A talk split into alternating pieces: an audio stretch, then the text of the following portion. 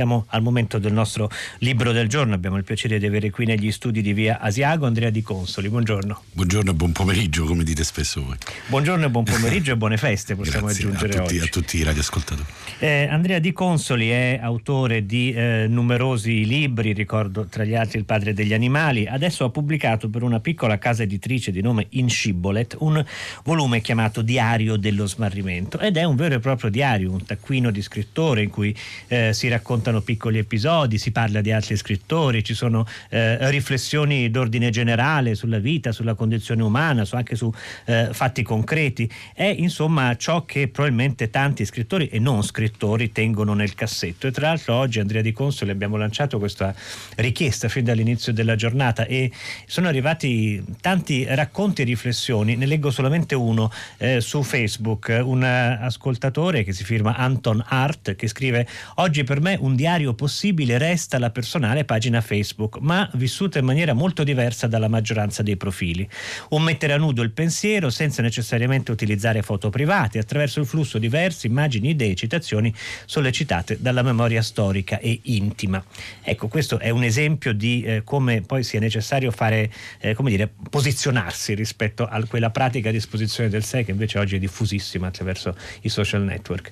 Io glielo chiedo in questi termini, Andrea Di Consoli, che differenza c'è fra questo che lei ha scritto e ciò che accade su un social? Eh, non, non, farei una distinzione sullo strumento, diciamo, non, una, un, non mi concentrerei su questo, farei più una riflessione sul tema dell'ingenuità, che è il tema secondo me più importante quando si discute di diari nel senso che in letteratura tutto ciò che a mio avviso è negativo è lo spontaneismo. Mm cioè quell'idea che un sentimento sorgivo sia di per sé dignitoso, importante, che abbia senso. La letteratura è qualcosa di complicato per questa ragione, perché è sicuramente un luogo distante dalla, dalla testimonianza sorgiva, immediata, eh, appunto spontanea. E quindi il vero grande tema è questo, eh, più che lo strumento. Il vero tema è cosa importante che una persona scriva. Quindi queste sono pagine lavorate, rilavorate molte volte? Diciamo che ogni, ogni, ogni, frammento è stato elaborato con grande consapevolezza, con grande lucidità, con, con una consapevolezza sicuramente letteraria. Qui dire, c'è un altro tema che secondo me è fondamentale, che è stato poi il grande tema della mia vita, ma al di là della, della mia personale per, esperienza che vale per quello che vale, insomma, il, il, però un tema critico importante per me è il rapporto fra letteratura e vita. Mm. E devo dire che non sono riuscito a scioglierlo questo, questo groviglio. Chi perché... ci riesce? Beh, fortunato chi riesce a stare pienamente nella letteratura, fortunato chi non ha bisogno della letteratura. Io sono uno che non è riuscito a stare fino in fondo nella, nella, né, nella vita, nella pura vita e né nella assoluta letteratura. E quindi mi sono mosso su un territorio di confine, su un eh, limes, e su questo limes si prendono botte da tutte le parti. Io riprendo il tema del, della rappresentazione di sé, eh, Andrea Di Consoli, perché c'è per esempio una di queste tante voci, annotazioni di questo diario dello smarrimento che parla di selfie. E dice mi piace osservare i selfie perché nei selfie, che sono ovviamente un genere fotografico normalmente maltrattato, invece si rivela qualcosa come una fragilità di fondo che ci caratterizza. In che senso? Beh, è chiaro che io devo dire, parto, come dicevo prima, ci sono sempre queste due pulsioni dentro di noi no? che ci scindono e ci, a volte ci, ci dilaniano proprio. No? Da un lato lo scrittore vorrebbe stare in un luogo alto rispetto alla realtà, rispetto alla, agli altri, e poi però si ritrova, si ritrova continuamente a, a, a, quasi, quasi rasoterra rispetto, rispetto agli altri. Ora, eh, gli altri ci somigliano terribilmente, sono terribilmente uguali a noi. E, ehm, c'è una poesia bellissima di Carlo Bordini che dice questo, dice proprio eh, i sogni, i, c'è qualcosa di osceno nei, nei, nei sogni di, degli altri, eh, cioè il fatto che somigliano tremendamente ai nostri di sogni. No?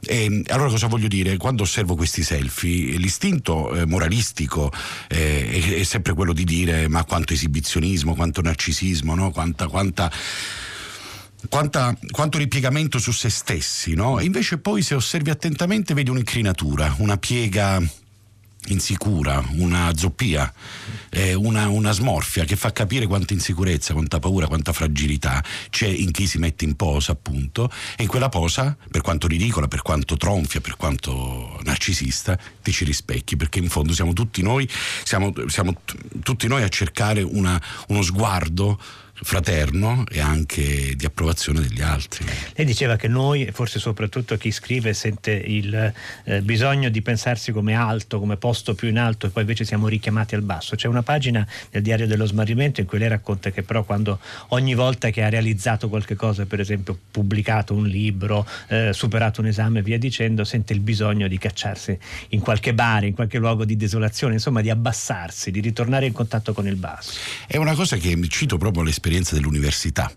Ricordo quando eh, facevo un esame alla facoltà di lettere, prendevo 30, 30 lode e mi prendeva un grandissimo sconforto alla fine di, dell'esame eh, perché vedevo ancora di più la vanità, l'inutilità di tutto quello che, che, che, che si fa, per cui avevo bisogno di un contatto immediato con la realtà anche più bassa.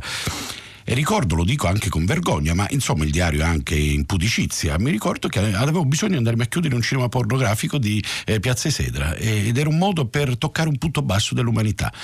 Eh, questo per dire cosa? Per dire sostanzialmente che eh, eh, bisogna costruirle le cose, bisogna fare le opere, bisogna farle, bisogna essere anche orgogliosi, ma io credo che eh, l'uomo sia veramente uomo nel momento in cui sente anche che tutto questo è fatto veramente in una dimensione molto precaria, molto fragile e questa è la base della fraternità. Credo che soltanto nella percezione de, de, dell'inutilità di tutto possa, possa, nascere quel sentimento che la fraternità che, che, come dire, tutto sommato è anche una, una, un, un, superamento del nichilismo, che comunque è una forma di delusione del, dell'idealismo, insomma. No? Eh, lei parla di fraternità, stiamo parlando con Andrea Di Consoli di Diario dello Smarrimento pubblicato da Inscibolet. La nota però più frequente, direi in queste pagine, una delle più frequenti, è, è la solitudine noi siamo profondamente soli e questo colpisce non tanto per la questione diciamo della eh, solidarietà umana che emerge ogni tanto, quanto perché un altro motivo molto frequente è quello della famiglia, degli affetti familiari. Allora come si conciliano queste due cose? Perché ci sono delle mh, mm, pagine tenerissime in cui si parla del rapporto padre-figlio, per esempio, e poi altre in cui si dice ma nella famiglia scopriamo improvvisamente di essere circondati da estranei. E questo è un, un, altro, un, altro, dualismo che è difficile da sciogliere, nel senso che noi siamo, e soprattutto in un'epoca come questa, di, di post-comunitaria, diciamo, è chiaro che abbiamo, abbiamo la nostalgia di, di, qualche cosa che ci contenga socialmente, e dall'altro però siamo eh, eccessivamente consapevoli della nostra libertà, della nostra indipendenza, della nostra autonomia ci siamo spinti troppo in avanti e quando ci si spinge troppo in avanti poi diventa complicato trovare un punto profondo di unione, di condivisione. Ehm, la, I figli per esempio, ecco io spesso mh, mi è capitato di parlarne in pubblico, di condividere con altri questi pensieri, io, noi non sappiamo bene perché li facciamo i figli oggi. Eh, noi tutti sentiamo questo istinto profondo che è sicuramente psicologico, sicuramente emotivo, fisico, tutto quello che vogliamo, ma poi ci ritroviamo spesso a chiederci perché li abbiamo fatti perché eh, dove, qual è l'anello che non tiene? Quando li vediamo improvvisamente spaesati, soli, spaventati, e lì noi eh, non riusciamo a colmare quello spavento, non riusciamo a dare una risposta. In quel momento c'è uno smarrimento molto forte, no? E, e, e, ci si ritrova impotenti, ci si ritrova impotenti senza conoscere davvero poi le, i, i, reali bisogni, le, le, le reali paure di, delle persone a cui vogliamo bene. Quindi solitudine e, e poi anche eh, come dire, famiglia, collettività, eccetera, sono tensioni che non trovano anche qui una sintesi nuova. Noi, io credo che noi stiamo vivendo un'epoca di sintesi impossibile fra tensioni diverse, fra cose antiche e cose modernissime e credo che la nostra condizione sia proprio quella dello smarrimento e credo che bisogna, bisogna dir, dirselo fino in fondo. Siamo soli e però la cosa bella è che proprio continuiamo nonostante tutto a cercarci col corpo, facendo figli, amando. Come diceva Beckett, non posso continuare, continuerò. Lei viene, Andrea Di Console, da una famiglia contadina questo è un orizzonte in cui invece delle risposte e un elemento di solidarietà erano presenti nel suo ricordo oppure no? Perché questa rappresentazione della famiglia d'origine c'è anche questa più volte nel diario dello smarrimento e con toni molto differenti, anche con toni critici a volte. La civiltà contadina è anche qui, la mia lettura ambivalente. Da un lato era un tepore, un tepore fuori dal tempo, atemporale, mi viene sempre in mente una scena bellissima di, dell'albero degli zoccoli di Ermanno Olmi che mi fa sempre piangere quando la ragazzina porta il fratellino nella carriola in campagna. È un momento... Il padre contadino forse non avrebbe mai ammesso di piangere. Certo, infatti eh, questo è proprio il grande tema, no? il grande tema della durezza della civiltà contadina della ferocia, anche della, della, della incapacità di, di, costruire un dialogo in, costru- intorno alla parola, insomma la parola era, era, assente o se era presente era molto pesante, era una parola pesante appunto e quella civiltà andava superata ed è stata superata. Indubbiamente però quel tepore lì eh, è una nostalgia, io sono molto legato alle mie origini e sono legato a quei nonni contadini, non soltanto i nonni diciamo, eh, con cui avevo parentela, diciamo, ma parlo proprio di quelli, i contadini della mia contrada, e avevano una narrazione, avevano un tepore, avevano una, una circolarità che accoglieva, che dava sicurezza. Quella roba lì non c'è più questa sicurezza io non la sento più. Però sento la nostalgia di quel tepore e forse quel tepore è un uomo ha nostalgia di quel tepore a prescindere, credo che sia una sorta di memoria inconscia di un, di un Eden perduto. Io credo che il paradiso non sia in un luogo futuro, io credo che il paradiso sia sempre in un luogo passato, credo che il paradiso sia un processo a ritroso, come diceva Sinisgalli, ogni sera mi vado incontro a ritroso. A un certo punto lei scrive che se fosse costretto a dire il nome del maggiore scrittore italiano del Novecento farebbe il nome di Pasolini. Ecco, Pasolini in una delle sue ultime pagine scrive che non c'è nulla di più poetico di coloro che non sanno di avere dei diritti. Questo però è molto problematico per noi oggi. Pasolini è il più grande e anche la persona contro la quale mi scaglio maggiormente. Ci litiga molto. Ci litigo da solo ovviamente, ma ci litigo tantissimo perché quella nostalgia lì lui, lui l'ha portata al parossismo e quella nostalgia lo ha, lo ha ucciso, lui è stato ucciso dalla nostalgia, non aveva saputo riconoscere nella nostalgia il volto feroce, la nostalgia può diventare molto pericolosa. Lui non aveva capito che quelle persone non erano pure, la purezza, lui aveva bisogno di questo idealismo, no? tutto costruito intorno alla purezza, ma quelle persone non erano pure. Esiste secondo lei la purezza? La purezza in un nel punto più nascosto di noi, sì, ci credo. Ci in credo. tutte le persone o in tutte c'è persone. chi la colloca nei bambini, per esempio? Io credo che siamo stati tutti bambini. E quindi, sì, e, quindi, e quindi, sono convinto che tutti abbiano quelle. Dipende quanto ci si distanzia da quel punto e, e quanto più ci si è allontanati a quel punto con violenza, con eh, delusione, eh, tanto più le persone hanno un atteggiamento così dolce, poetico, sperduto, smarrito appunto. E, però credo che ce l'abbiano tutti, si tratta di farlo uscire. Eh, c'è una frase a proposito di famiglie contadine, di rimpianto per il passato, ma anche difficoltà di superarlo, una frase illuminante che lei ha a un certo punto del diario dello smarrimento, Andrea Di Consoli, quando dice non bastano quattro soldi per fare un borghese. Forse questo è un problema profondo dell'Italia, azzardo, forse in particolare del Sud? Beh, oramai eh, le, dire, la, la, la, la, divisione per classi è impossibile eh, come, come, come strumento di lettura della società. Eh, mi, mi, mi, riferisco soprattutto al passato e eh, soprattutto al mezzogiorno, al sud Italia. Eh, la borghesia nel mezzogiorno è stata sempre parassitaria, eh, figlia della rendita e questo ha, ha creato un, um, un meccanismo di, eh, di, dire, di, inutilità, di impotenza della borghesia meridionale rispetto a quella del nord che invece per una serie di ragioni è riuscita a incidere nel tessuto civile, sociale, economico in maniera produttiva, in maniera eh, progressiva progressiva appunto. No? E, e, mm, io penso che per esempio il grande tema della borghesia meridionale eh, in qualche misura si riproponga anche oggi, benché sotto mentite spoglie.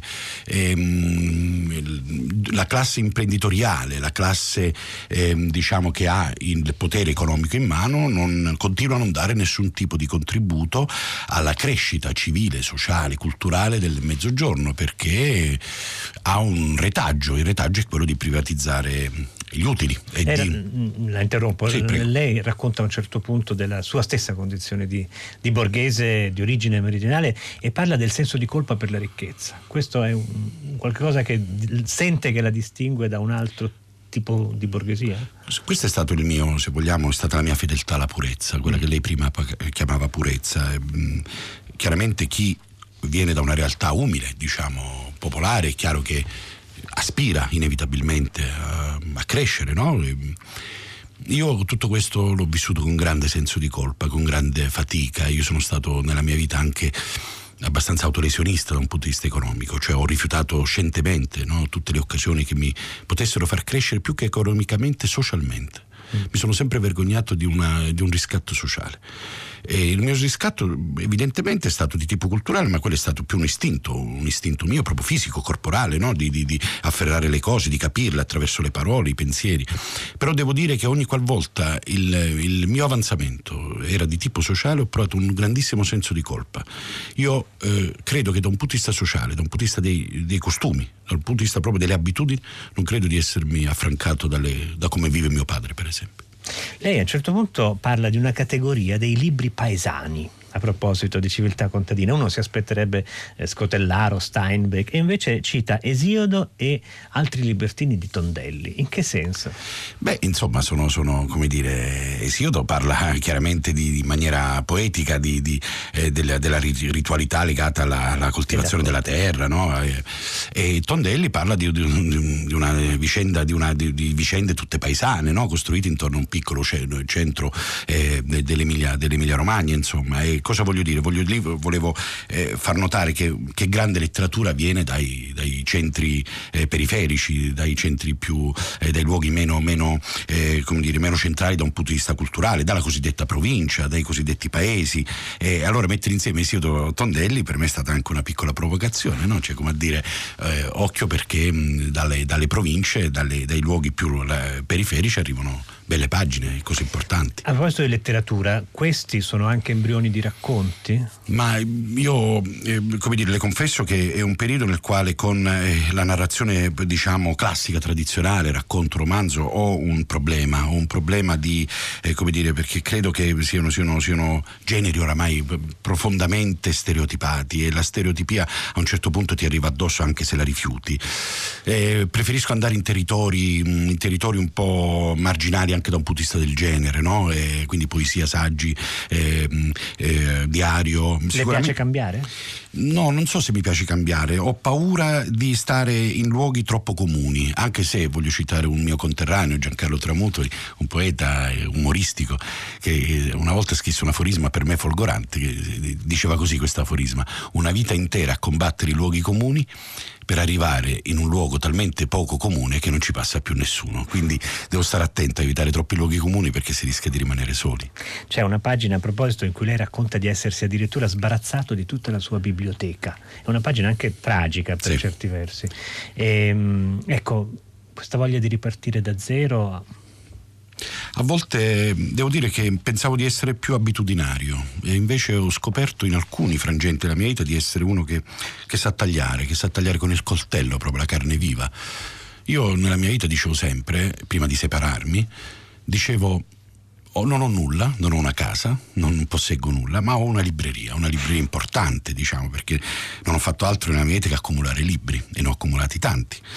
Poi quando mi sono separato ho capito che non potevo portarmi dietro quella, quella, quella immensa biblioteca che avevo, avevo, costruito nel tempo, sin da ragazzo, e allora decisi eh, di venderla. E vennero dei volgarissimi eh, lavoratori del, del, che, che stavano, eh, lavoravano con un libraio senza capire la difficoltà nella quale mi trovavo, inscatolarono rapidamente in poche ore tutto quel ben di Dio. E io osservai quella scena in silenzio senza versare una lacrima, poi andai via e capì che è molto più facile sbarazzarsi delle cose di quello che noi crediamo, è una cosa dolorosa. Noi pensiamo che molte cose siano necessarie. La verità vera e che quasi nulla è necessario. Beh, una frase in cui anche l'intervistatore può riconoscersi in questo libro è che ho imparato, scrive eh, Andrea Di Consoli, che quando un essere umano ti fa una domanda bisogna fermarsi e ascoltarla con attenzione, qualunque essa sia. Una domanda è una cosa seria, una cosa enorme. Ci abbiamo provato anche qui, io la ringrazio molto per essere grazie stato con noi. Grazie a lei davvero. Andrea De Consoli, firma Diario dello Smarrimento, pubblicato da Inscibolet, che è il nostro libro del giorno di oggi qui a fare Fahrenheit. Il momento di salutarci, di augurarvi ancora una volta buone feste da Tommaso Giartosio in conduzione, da Daniela Pirasto alla regia, Simone Del Rigo e ora Aldo Pantaleoni alla console tecnica, Susanna Tartaro curatrice di Fahrenheit e nella nostra redazione Benedetta Annibali, Giosuè Calacciura, Carlo D'Amicis, Laura Marinelli, Clementina Palladini e Laura Zanacchi. Noi torniamo domani alle 15 in diretta, ma ora la linea passa a 6 gradi con Paola De Angelis.